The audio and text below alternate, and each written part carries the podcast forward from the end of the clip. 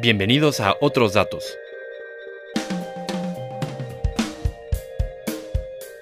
Un podcast de periodismo, no de opinión.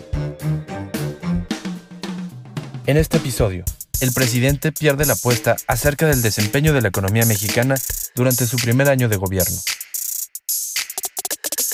Eh, no vamos a crecer al 2, dicen. Dicen, al 1.5. Todavía no termina el año. Todavía. Vamos a esperar. Ya tenemos hasta una apuesta. Les vamos a ganar en sus pronósticos. El presidente finalmente sí perdió la apuesta porque hoy salieron los datos del crecimiento de México y no fueron ni cercanamente a los que él estimaba. Soy Eduardo García, editor de Infocel y Sentido Común en otra edición de nuestro podcast Otros Datos. Eh, estoy con Adrián Estañol para revisar las cifras de, esta, de este desempeño de la economía mexicana. ¿Cómo estás, Adrián? Muy bien, Eduardo, gracias. Pues platícanos qué reportaron las autoridades mexicanas sobre el desempeño de México a lo largo del año pasado. En efecto, perdió por mucho la, la apuesta planteada en mayo uh, ante unos pronósticos que estimaban los analistas en 1.5% para la economía en 2019 y pues esta terminó en una contracción de 0.1 en una variación anual eh, al cierre de 2019 también. O sea, el presidente, cuando todavía se estimaba 1.5, dijo que la economía iba a crecer más que lo que decían los analistas. Sí, y de, incluso dio 2%. O sea, las dos partes cerraron, pero quien erró más fue el presidente de México.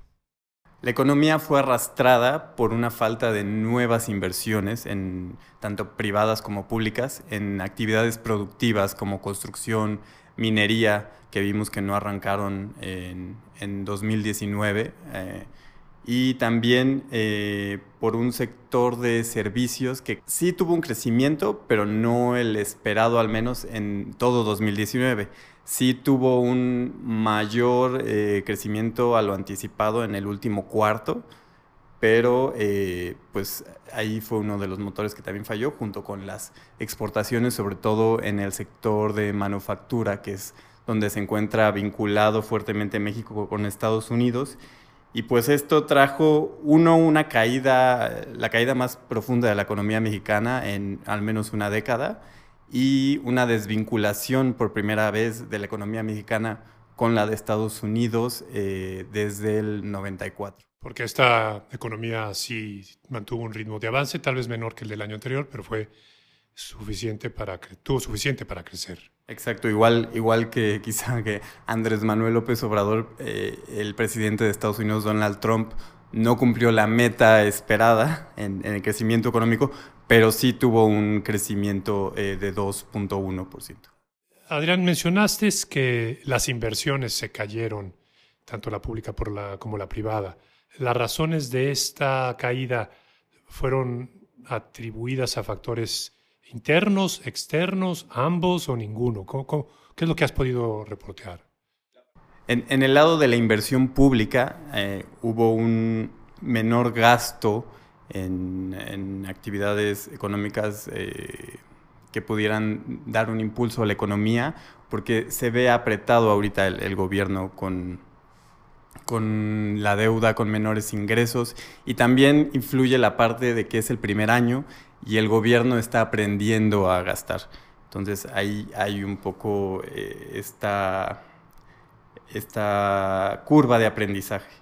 Y en el lado del sector privado eh, hay cierta preocupación en, las inversiones, en poner la inversión en México por el cambio de reglas que ha habido eh, sobre todo en el sector energético, incluso antes de, que Andrés Manuel López Obrador fuera presidente, pues con la cancelación del nuevo aeropuerto creo que se sentó un precedente en materia de cambio de reglas, que no solo va a ser en un sector, sino que puede ser en otros sectores, sobre todo a nivel local, porque si, vemos, si se ven inversiones eh, de extranjeras llegando a México, pero a nivel local no hay nuevas, nuevas inversiones. O sea que fue más bien un una percepción distinta de los inversionistas locales al estar siguiendo más de cerca las políticas públicas del presidente que del extranjero, donde si bien hay interés por invertir en muchos sectores, pues no se sintieron tan agredidos por, por lo que ha hecho Andrés Manuel.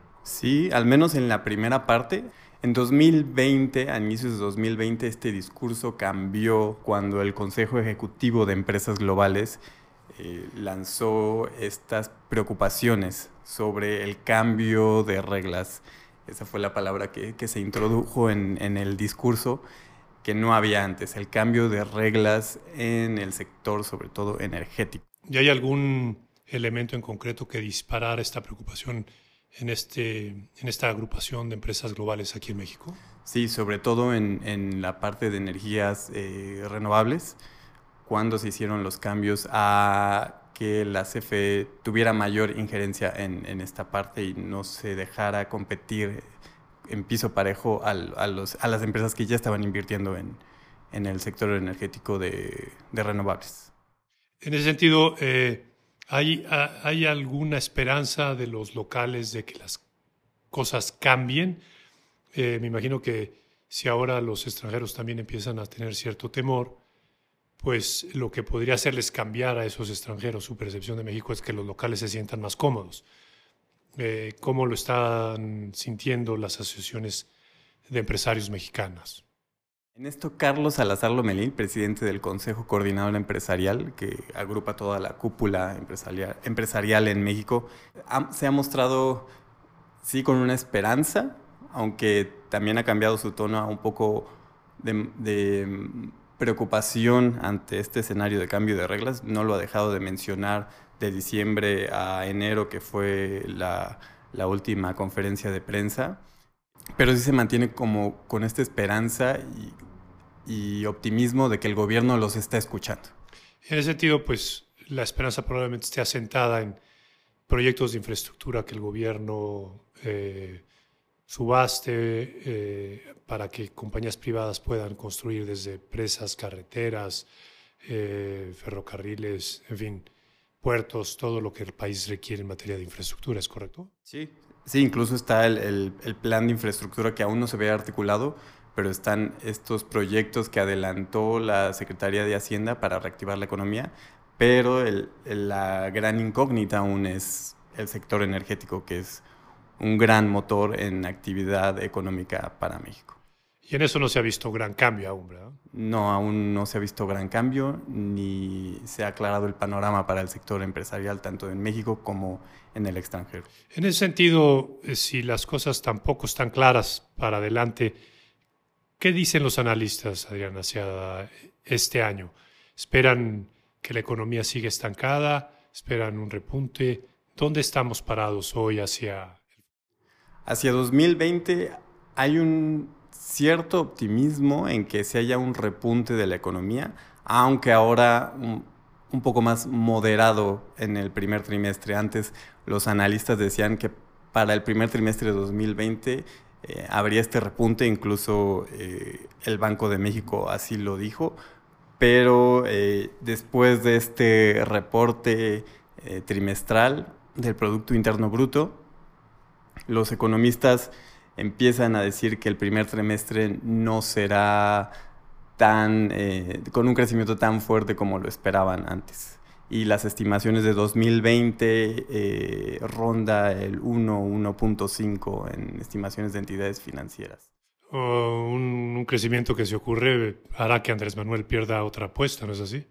Pierda la apuesta y también que el crecimiento promedio del país sea menor a lo que venía estado pasando en al menos una década, que en promedio crecía 2%.